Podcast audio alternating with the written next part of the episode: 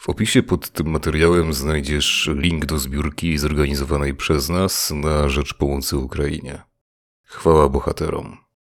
Partnerem tego odcinka jest agencja Dragon Rouge.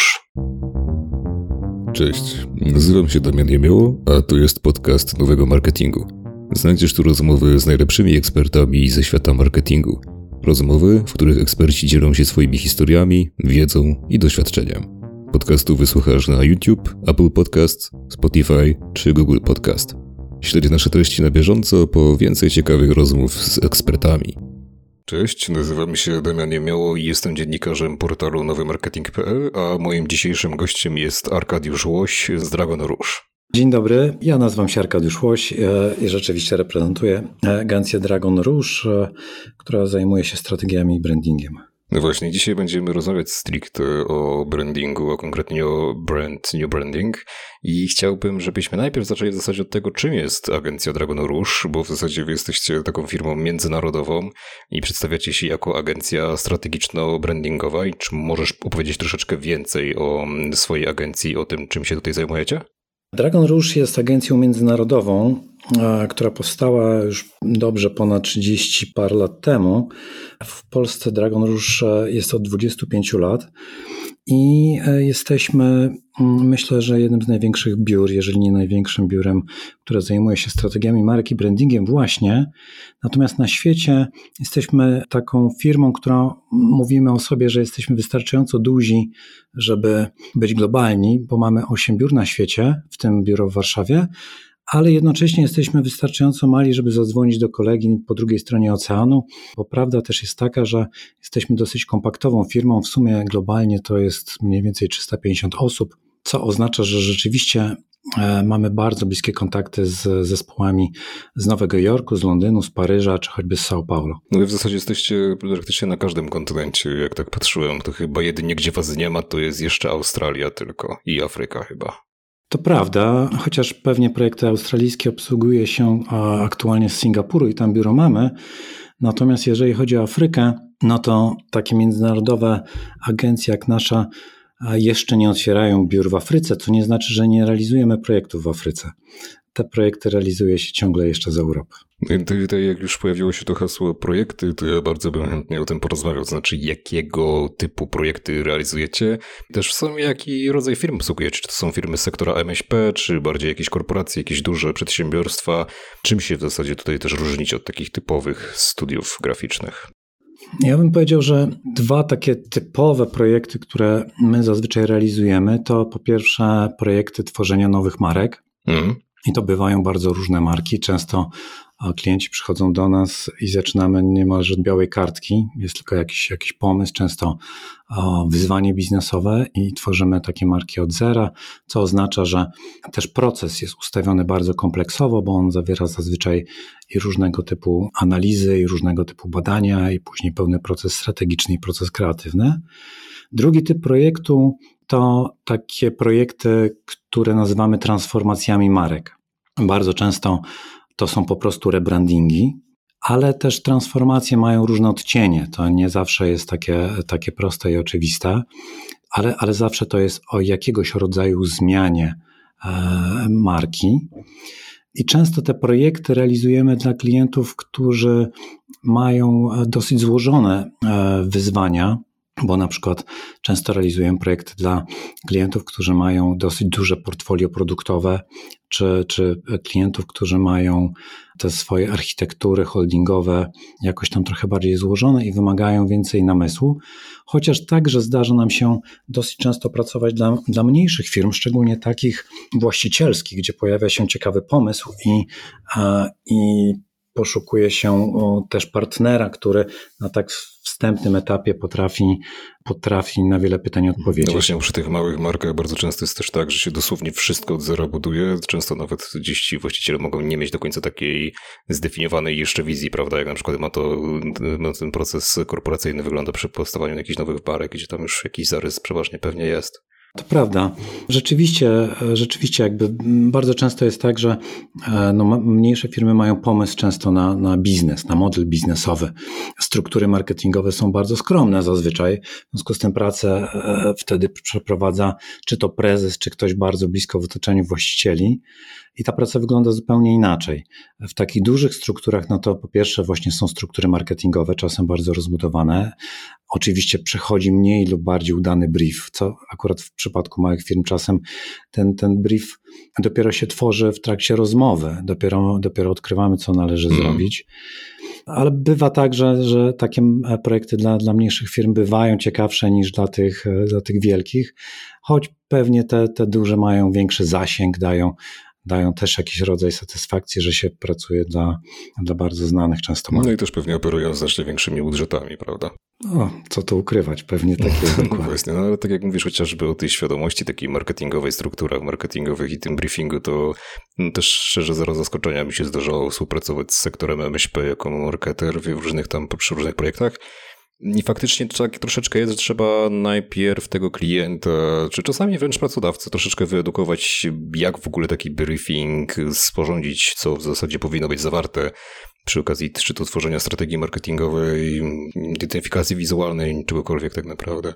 Tak, tak, do, dokładnie tak. No, to bardzo częsta sytuacja, gdzie najpierw spotykamy się, rozmawiamy się, klarujemy temat w ogóle, co jest do zrobienia.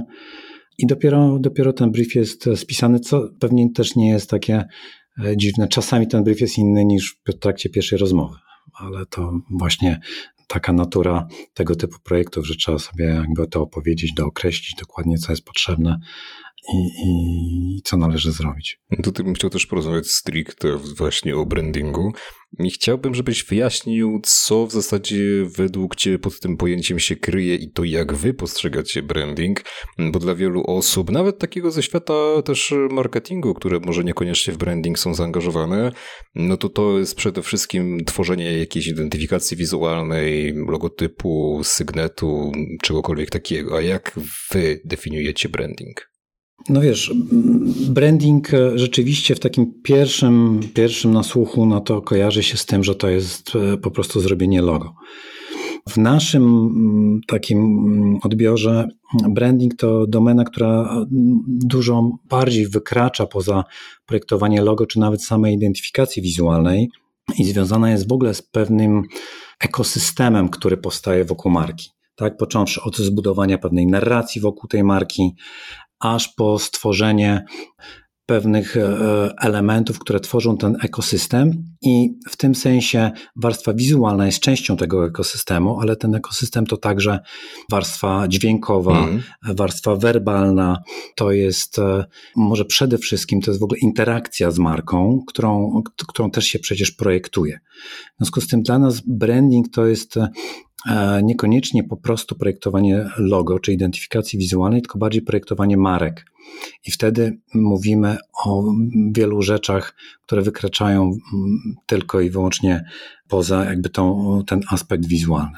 No tutaj też właśnie padło hasło dotyczące tego aspektu audio, aspektu dźwiękowego i to jest też ciekawe, bo istnieje też taka osobna kategoria audio brandingu i on widać go wyraźnie bardzo mocno w różnych takich dużych markach, na przykład Netflix czy McDonald's, one mają też swoje audio branding, w sensie oprócz tego charakterystycznego logotypu i całej tej identyfikacji wizualnej, no to stoi też za tym taka identyfikacja audio, gdzie przy zetknięciu się z nią nawet nie musimy widzieć tego logotypu czy tej identyfikacji, żeby skojarzyć to bezpośrednio z tą konkretną marką. W sensie każdy praktycznie, myślę, zna i słyszał chociaż raz w życiu gdzieś ten jingle McDonald's albo Netflixa.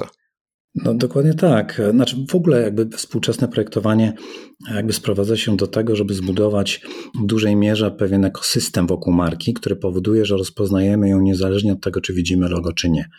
I ta warstwa dźwiękowa rzeczywiście pełni taką funkcję i jest coraz ważniejsza, chociaż w Polsce nie ma zbyt wielu marek, które jeszcze w to inwestują, natomiast na świecie takie marki są i rzeczywiście my w Dragon Rouge także takie identyfikacje projektujemy. To nazywa się Sound Identity.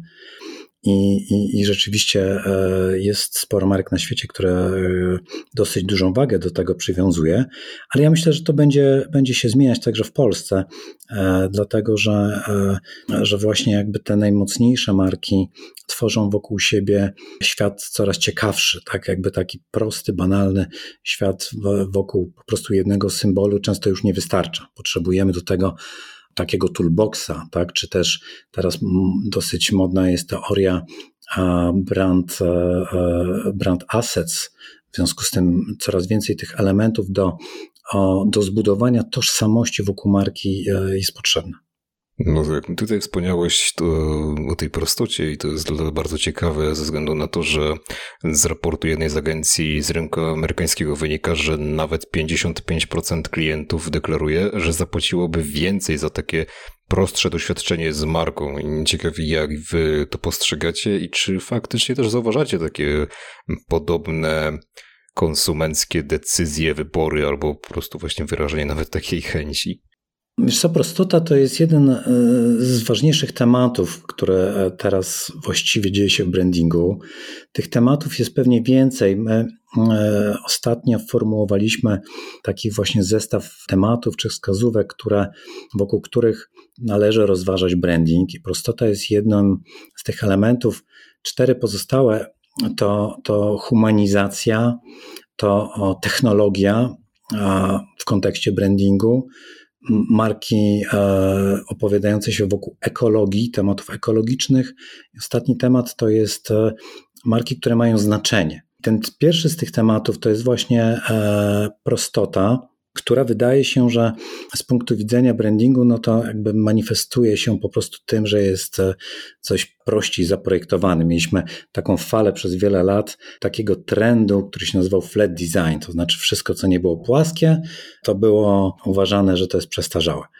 No, ten trend e, swoją drogą wyewoluował i jakby już jest wiele nakładek na ten trend i sposobów egzekwowania tylko tego aspektu. Natomiast prostota w projektowaniu marek to jest trochę szersze pojęcie, bo ono nie odnosi się wyłącznie do projektowania wizualnego, choć tutaj można osiągnąć efekty spektakularne i dzisiaj w sytuacji, gdzie na półce stoi, stoją setki produktów, to często produkt, który jest zaprojektowany, zaprojektowany minimalistycznie, po prostu wyskakuje z tej półki, osiąga dodatkowy impact. I to jest, e, to jest e, walor wizualny. Natomiast ta prostota często jest implementowana przez marki na, bardziej na poziomie często filozofii, a jeżeli nie filozofii, to na poziomie interfejsu, bo dzisiaj tak naprawdę to, co jest ważne, to to, co przytoczyłeś Aha. w tych danych, że konsument chce mieć proste. Czy tu chodzi bardziej o user experience, aniżeli stricte po prostu minimalizm, na przykład w identyfikacji wizualnej?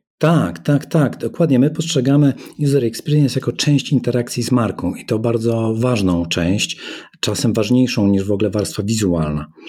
No bo generalnie jak chcesz, nie wiem, e, e, założyć konto w banku, to chcesz to zrobić zdalnie i chcesz, to zrobić, chcesz na to poświęcić 5 Dokładnie. minut, a nie godzinę i stać w kolejce. Tak? Jakby te czasy e, dawno minęły. W związku z tym, jeżeli, jeżeli to się nie dzieje, to ty najczęściej rezygnujesz w ogóle z podjęcia wyzwania. Tak? Swoją drogą miałem ostatnio okazję zakładać konto w Ion Banku. To ciekawe doświadczenie samo w sobie jak można jakby w prosty sposób e, e, założyć, e, założyć konto. I szczególnie w opozycji do banków tradycyjnych, które często dużo komunikują o tym, jak przeprowadzają innowacje, ile to tam się zmienia, ale jak się porówna, jak często do sprawy pod, podchodzą młode marki, takie, które zostały zbudowane od zera versus marki stare, no to te, światy, te światy często są ciągle nieporównywalne. Tak samo jest na przykład w retailu, gdzie, czy w e-commerce, tak, jeżeli coś ci przeszkadza do tego, żeby zamknąć transakcję w koszyku, to po prostu rezygnujesz. Koniec świata. No tak? Jest mnóstwo raportów, które podają, ile tam procent koszyków jest porzuconych w polskim e-commerce i to jest naprawdę sporo. Teraz nie pamiętam tego, więc nie przytoczę, ale bardzo, bardzo dużo. Dokładnie. Tak samo będzie się działo w, w świecie realnym, tak? Zresztą pewnie się dzieje, no bo o, mamy w tej chwili dosyć e, dużo pomysłów takich e, robotyzacji czy automatyzacji zakupów, tak? Także w handlu, handlu tradycyjnym. Na polskim rynku ostatnio, mm, o, wiesz, rozwijają się na przykład żabki nano. Tak. To jest koncept, który w ogóle rezygnuje z, z kasy i z kasjera. Tak możesz to zrobić sam. Na świecie tych konceptów jest więcej i to absolutnie e, zmierza w tą stronę. Więc e, prostota jest dzisiaj bardzo dużą wartością dla konsumenta. I najczęściej to jest właśnie e, cała ta wartość tkwi w interakcji. To też takie padło hasło dotyczące tego, że marki powinny być humanistyczne. Mówiłeś o tym humanizmie. I mnie ciekawi, co w zasadzie się kryje pod tym pojęciem, jak ty to rozumiesz. Czy chodzi ci o to, że mamy teraz do czynienia z takim trendem dotyczącym autentyczności, jakichś bardziej wyeksponowanych działań CSR-owych, w sensie jak dokładnie to wygląda i jak ten humanizm zawrzeć w ogóle w brandingu, czy nawet rebrandingu? Temat humanizacji to w ogóle bardzo ciekawy wątek, bo rzeczywiście e, my jakby sporo, sporo o tym mówimy też jakby do naszych klientów. Generalnie e, mamy do czynienia z natłokiem produktów, usług, które są mniej lub bardziej takie same. W związku z tym, e, w związku z tym te produkty czy usługi muszą się jakoś odróżniać. To jest bardzo trudne, bo często na poziomie racjonalnym to właściwie nie jest już możliwe, no bo nie da się wymyślić niektórych rzeczy już, już w produktach. W związku z tym to nas prowadzi do tego, że, że marki muszą się różnicować na poziomie emocjonalnym. No i to może nie jest nowe odkrycie, bo, mm, bo te emocje to jest temat e, już e, jakby wałkowany od dłuższego czasu. Natomiast z punktu widzenia brandingu, ta emocjonalność to jest też pewnego rodzaju podejście. Tak? I my mówimy o tym, że marki muszą w związku z tym nie tyle wyszukiwać e, jakichś atrybutów, które są, dają jej, im unikalność, tylko raczej budować swoją osobowość i odróżniać ją na poziomie osobowości. I z tego punktu widzenia osobowość to jest coś, co zbliża marki do ludzi. Tak? Ta teoria osobowości jest wzięta z psychologii, w związku z tym to jest jakby taki podstawowy link. I, I, w ten sposób marki mogą stawać się bardziej humanistyczne poprzez kreowanie wyrazistej osobowości. No i tą osobowość e, jest bardzo wiele narzędzi, e, którymi możemy ją kreować, pod warunkiem właśnie, że będziemy myśleć o brandingu nie wyłącznie jak o logo, tylko będziemy myśleć co najmniej jeszcze o, o, o języku, o wizualnym, czy właśnie języku werbalnym, czy, czy warstwie dźwiękowej, bo wtedy dostajemy narzędzia, którymi możemy modulować tą osobowość i wyrażać ją na różne sposoby. Mieliśmy okazję jakiś czas temu pracować dla bardzo lubianej w Polsce marki e, dla Impostu. Okay. To jest moim zdaniem przykład marki, która właśnie jest taką marką humanistyczną. Generalnie rzecz biorąc, e, to jest marka, która działa w kategorii, która jest bardzo nudna. No bo wiesz, to jest logistyka i kurier. No to, dokładnie, także tutaj nie ma pewnie jakiegoś wielbitnie szału. Jak, jak sobie pomyślisz o, o, nie wiem, o kurierach, no to od lat ci kurierzy są tacy sami. Te marki działają tak, tak samo. Możemy się tam spierać, czy jedna jest lepsza od drugiej, czy nie. No i wchodzi taki, e, taki impost, tak? I nagle ten impost no, zaczyna być zupełnie inny. To nie jest tak, że on jest po prostu inny, tylko to jest zaprojektowane ta, ta inność, ten charakter. I, I, różnica pomiędzy tym, kiedy dostajesz paczkę z DHL-u i dostajesz paczkę z Impostu, polega na tym, że często Gryps, który jest na paczce Impostu, robi ci dzień tak? Albo, albo e, jeżeli nie na parce, to na SMS-ie, który dostałeś, e, mówiącym ci o tym, że musisz odebrać paczkę, czy że czeka ona w paczkomacie. To są takie mikrochwile. Tak, czy nawet jak wiesz, sama obsługa też y, chociażby tej aplikacji, no to tam również są zawarte jakieś takie elementy, które mm, po prostu w tej warstwie wizualnej, gdzie przynoszą nam na myśl coś, co się kojarzy tak pozytywnie, prawda? No bo jak sobie otworzymy na przykład tę skrytkę zdalnie, to wyświetli nam się po prostu twarzyczka taka kwadratowa, ten brand hero impostu i no, ruszające się oczka, szukające po prostu tej paczki i tak dalej, więc to wszystko gra. Dokładnie, dokładnie tak, dokładnie tak. E, ta twarzyczka jest zaprojektowana. Ta twarzyczka ma nawet na, nazwę, ma nawet swoje imię, ale każda interakcja z nią jest zaprojektowana każdy moment, w którym możesz mieć e, styk z impostem jest zaprojektowany. Wiadomo, co, co ona ma ci powiedzieć, wiadomo, co ma się wydarzyć, wiadomo też, ile razy ona ma ci to powiedzieć, żeby nie przegrzać sytuacji. Dlatego, że to nie chodzi o to, żeby być głupkowatym, żeby ciągle ci podać grypsy, tylko o to, żeby zostawić fajne wrażenie. Tak? Żeby, żeby to było ciekawe, żeby to było sympatyczne, żeby to było, żeby ta interakcja była ciekawa. I to też jest ciekawe, że to nie chodzi o to, żeby być, e, e, mieć taką osobowość na siłę, tak? Mega wyrazistą. Zawsze kojarzymy, że jak ma, że to te marki, nie wiem, e, które są jakimś buntownikami, to są tego typu marki. Nie, no właśnie osobowości mogą być różne, tak jak osobowości ludzkie i to się wyraża w niuansach. Prawda. Ja ci tutaj wetchnę, wepchnę bardzo brzydko w słowo, ale ja kiedyś pamiętam, jak sobie rozmawiałem z Wiktorią Wójcik z Instreamly i ona mi powiedziała coś takiego, że moja odżywka do włosów nie musi być śmieszna. I ja się z tym całkowicie zgadzam. W sensie, że właśnie tak jak tutaj mówisz, że marki mogą mieć różne osobowości, różne charaktery. Nie każda z nich musi być buntownicza, nie każda z nich musi być zabawna. Dokładnie. I teraz tak, jeżeli spojrzysz na, na, na branding, no to, to jest jakby sporo sposobów, żeby tę osobowość e, wykrystalizować. Dzisiaj tak naprawdę bardzo duży, e, duży nakład e, kładzie się na przykład na typografię, na projektowanie indywidualnej typografii, która potrafi oddać charakter, czy na projektowanie ilustracji. Kiedyś ilustracje to była rzadkość w identyfikacjach wizualnych. Dzisiaj to jest coraz ważniejszy element, który pozwala przekazać e, taki niuans, często emocjonalny, tak? Że coś jest e, jakieś, że dotknięte ludzką ręką, czy zaprojektowane tak, czy inaczej. E, jesteśmy w stanie to, to wyłapać. Ja mam taki bardzo fajny przykład, ponieważ mówiłem przed chwilą o prostocie, a teraz mówię o humanizmie. Ja, ja bardzo często, jak, jak mówię o rebrandingach, a zdarza mi się dosyć często mówić o rebrandingach, to przywołuję dwa rebrandingi z ostatnich lat. A pierwszy to jest rebranding McDonald's. Okay. Bardzo ładnie zrobiony rebranding, taki czyściutki. Niestety jesteśmy na fonie, nie na wizji, więc e, nie mogę tego pokazać, ale to jest branding, który właśnie posługuje się plamami kolorystycznymi, ale jest taki czysty, minimalistyczny. On spełnia te kryteria prostoty. On jest e, rzeczywiście, jakby widać było po nim odświeżenie tej marki. I drugi przykład to jest rebranding, który zrobił Burger King który e, zrobił to trochę inaczej. Zastosował taki nietypowy font, zastosował ilustrację.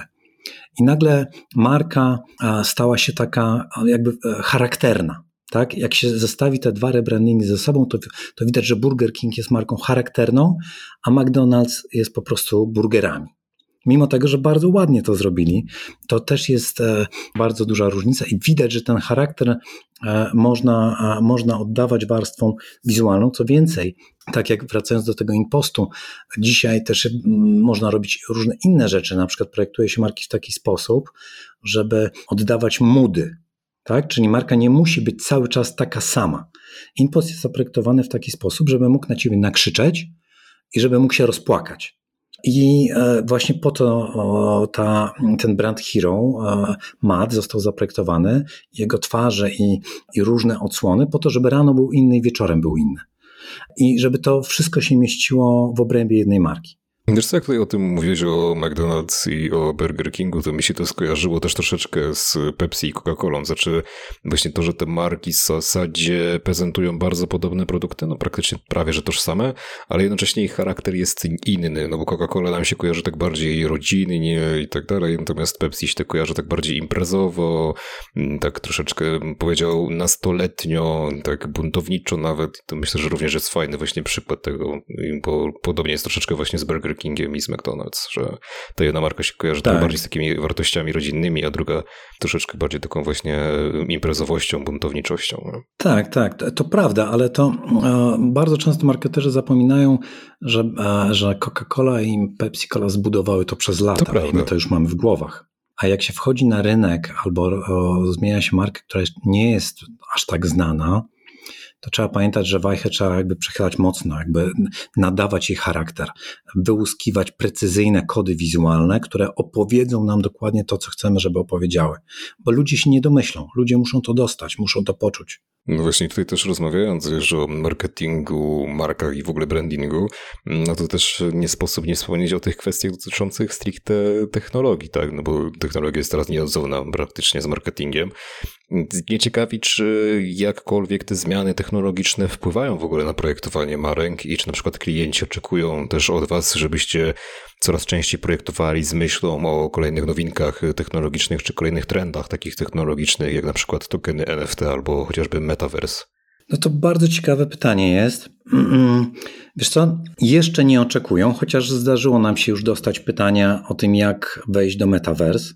Przy czym na razie odpowiedź była bardziej z poziomu edukacji, czym jest tenże Metaverse albo czym może być w przyszłości, niż jeszcze e, tak naprawdę projektowanie do Metaverse, choć to za moment będzie będzie też tematem, bo, bo wydaje się, że ten temat się będzie rozwijał, a w tej chwili nie ma jeszcze wielu agencji, które projektuje e, marki pod kątem e, tego typu rozwiązań. To są ciągle nowinki. Wiele marek wchodzi w te nowinki bardziej na zasadzie PR-owej niż no, brandingowej, bo to jeszcze nie jest o tym, że tam są e, konsumenci i tam eksponujemy markę, tylko bardziej mówimy o tym, że tam wchodzimy i ciągle trafiamy do tych samych konsumentów. To pewnie można, można robić na, na, na bardziej szczegółowym poziomie. Natomiast technologie e, w brandingu to często jeszcze nie jest metaverse, ale one są. Tak jak kiedyś e, projektowało się strony internetowe mobile first, to, to, to teraz oczywiście w brandingu obowiązuje digital first, e, czyli, czyli projektuje się mm, warstwę wizualną przede wszystkim z myślą o jej obecności w świecie digitalowym, o tym, jak będzie eksponowana na ekranach, jak będzie eksponowana w social mediach. Wiele projektów zaczyna się od tego, żeby ulokować choćby znak w kole, tak? bo, bo to będzie jedna z ważniejszych ekspozycji. Czy mamy do czynienia z ideą tak zwanych logo responsywnych? Tak, kiedyś mówiło się o stronach responsywnych, mówi się też o brandingu responsywnym. On się musi dostosowywać do tego, jak zmienia się interfejs.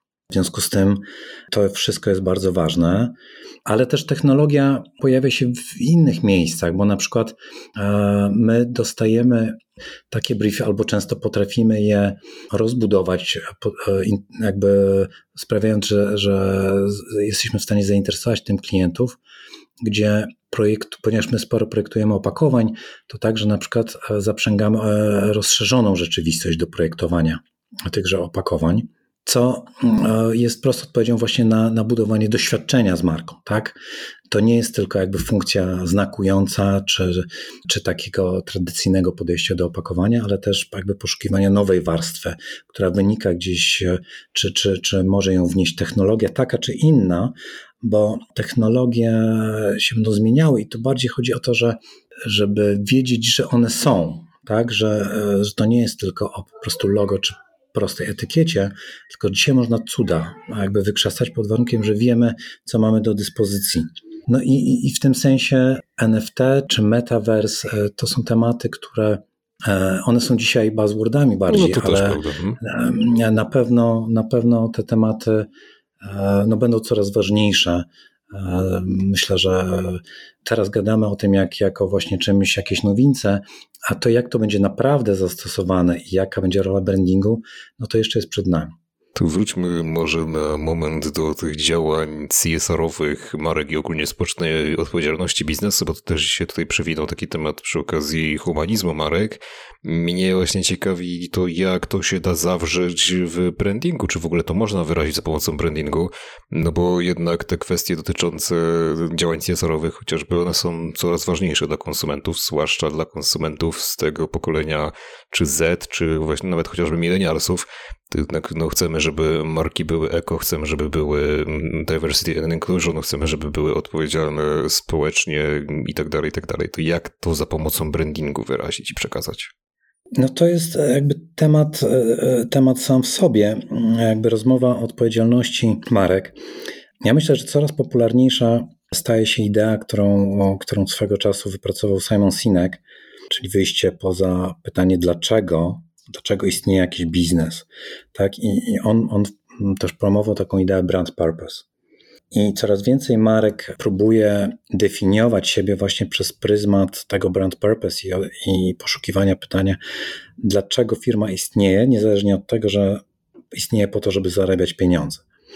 I firmy, które często już e, są w tym paradygmacie szukania tej odpowiedzi, to są firmy, które często już ten CSR mają mocno wciągnięte na swoją agendę, CSR czy też sustainability, bo, bo pod taką postacią ten temat też często się pojawia w naszych briefach.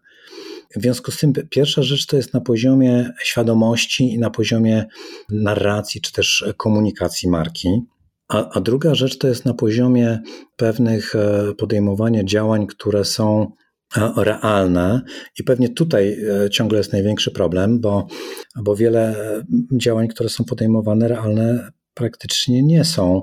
Dużo się mówi o greenwashingu chociażby. No, czy też pinkwashingu, rainbowwashingu i tak dalej. Mhm. Tak jest. W związku z tym E, no problem polega na tym, że wiele firm mm, śledzi trendy i widzi, że musi coś zrobić w tym temacie, ale nikt nie mówi sprawdzam. W związku z tym nie bardzo wiadomo.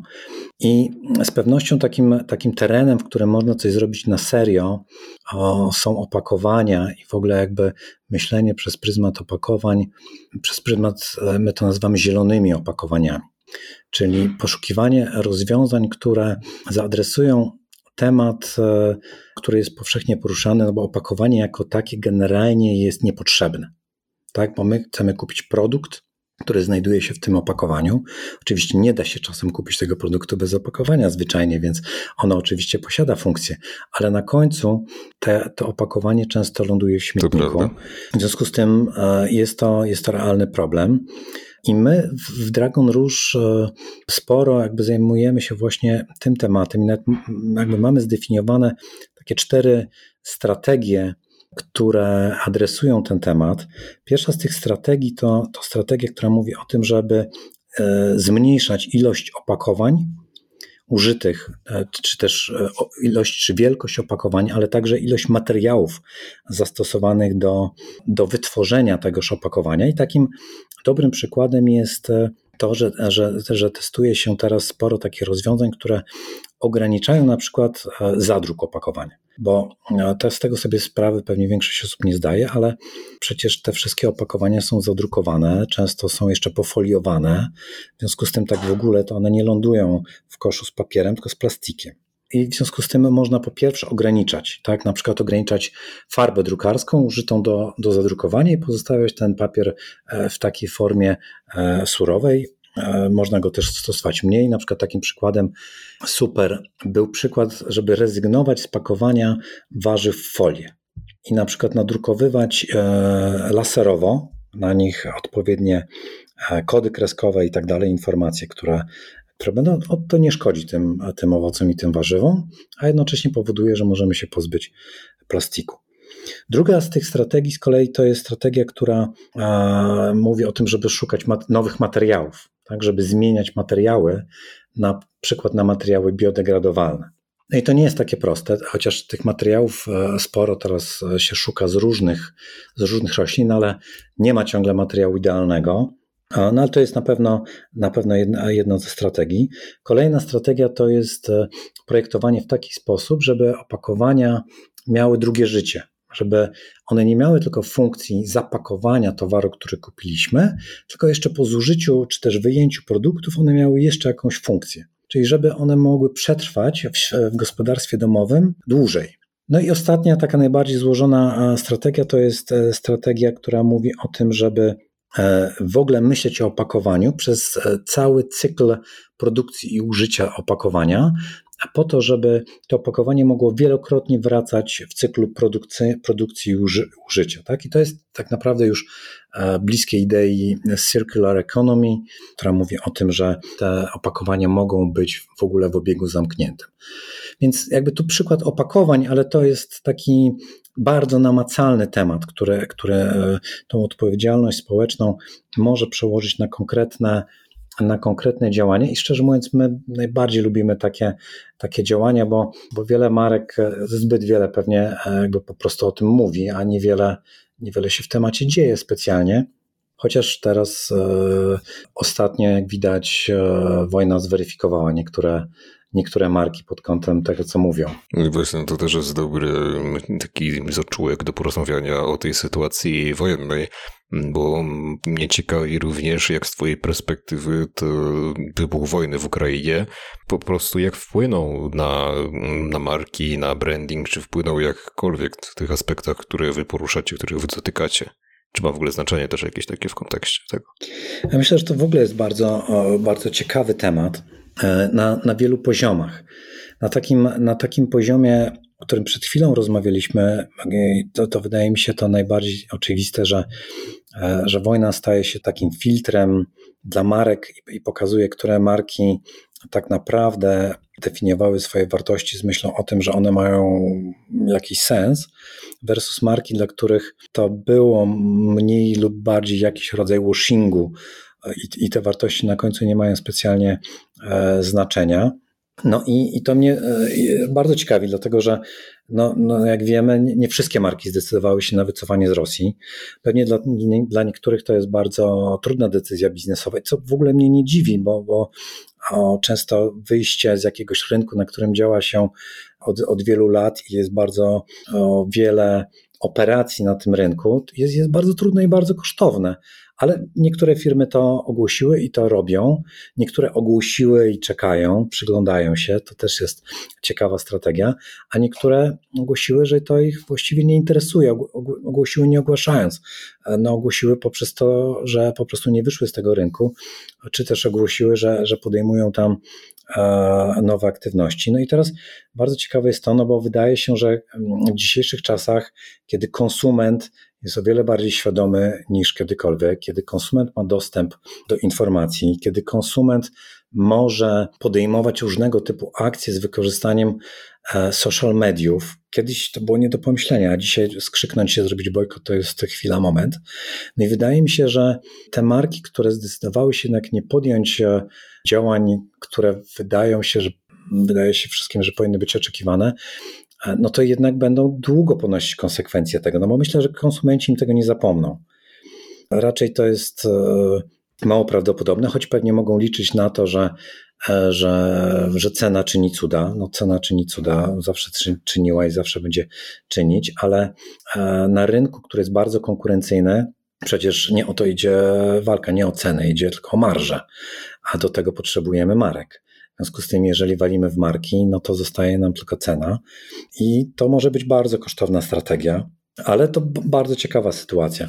Natomiast myślę, że wojna też ma parę innych, e, innych e, ciekawych takich e, warstw, które są interesujące z punktu widzenia rozmowy o brandingu.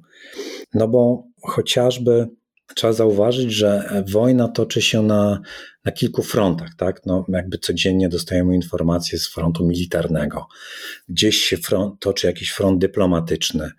E, ciągle słyszymy o sankcjach, więc jest front finansowy, ale też jest front symboliczny i e, wiele dzieje się w warstwie symbolicznej. No i z takich e, ciekawostek, jedną z najbardziej charakterystycznych rzeczy, którą widzimy na tej wojnie, to jest też taka popkultura, popkulturowość wojny. Czyli na przykład e, Rosja wymyśliła sobie, że będzie sygnować tą swoją putinowską operację znakiem Z.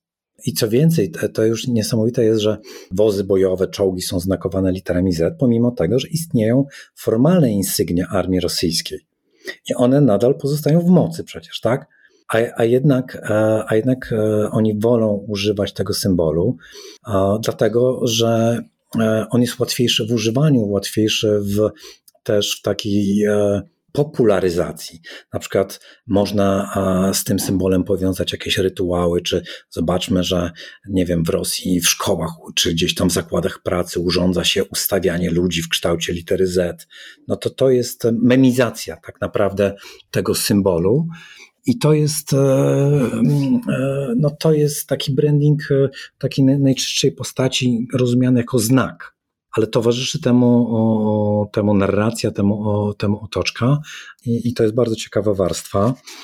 Ja myślę, że też e, jest jeszcze jedna warstwa ciekawa na tej, na tej wojnie, która, która gdzieś dotyka tematu brandingu. To nie wiem, czy miałeś okazję widzieć e, czy słyszeć o, o tym, że po tym jak wycofał się McDonald's z rosyjskiego rynku, to Rosjanie ogłosili, że na miejsce tych restauracji otworzą restaurację pod nazwą Wuja Szejbania. Tak, słyszałem. Dokładnie. Była też idea zamiast Ikei i tak dalej. Tak. tak. No i e, była taka informacja, wiesz, żyjemy w świecie fake newsów, w związku z tym nie udało mi się do końca tego zweryfikować, choć wiele mediów powoływało się na oficjalne e, źródło jakiegoś prawnika, który to sprawdzał, bo zdaje się informacja o tym, że nowe logo tej restauracji, Wujaszek Wania, będzie wyglądało trochę podobnie jak logo McDonald's, zostało znalezione w rejestrze e, znaków e, rosyjskim, tak, tam gdzie się zastrzega znaki, czyli gdzieś tam jakieś biuro rzecznika patentowego czy coś w tym rodzaju. I, e, i rzeczywiście jest bardzo, bardzo podobne. Więc to widać, że, że mamy też taką warstwą kradzieży wartości intelektualnej, tak? czyli, czyli czegoś, co, na czym stoją gospodarki cywilizowane. Także pewne rzeczy e, umawiamy się, że należą do kogoś i nie wolno ich e, wziąć, i, bo inaczej jest to kradzież.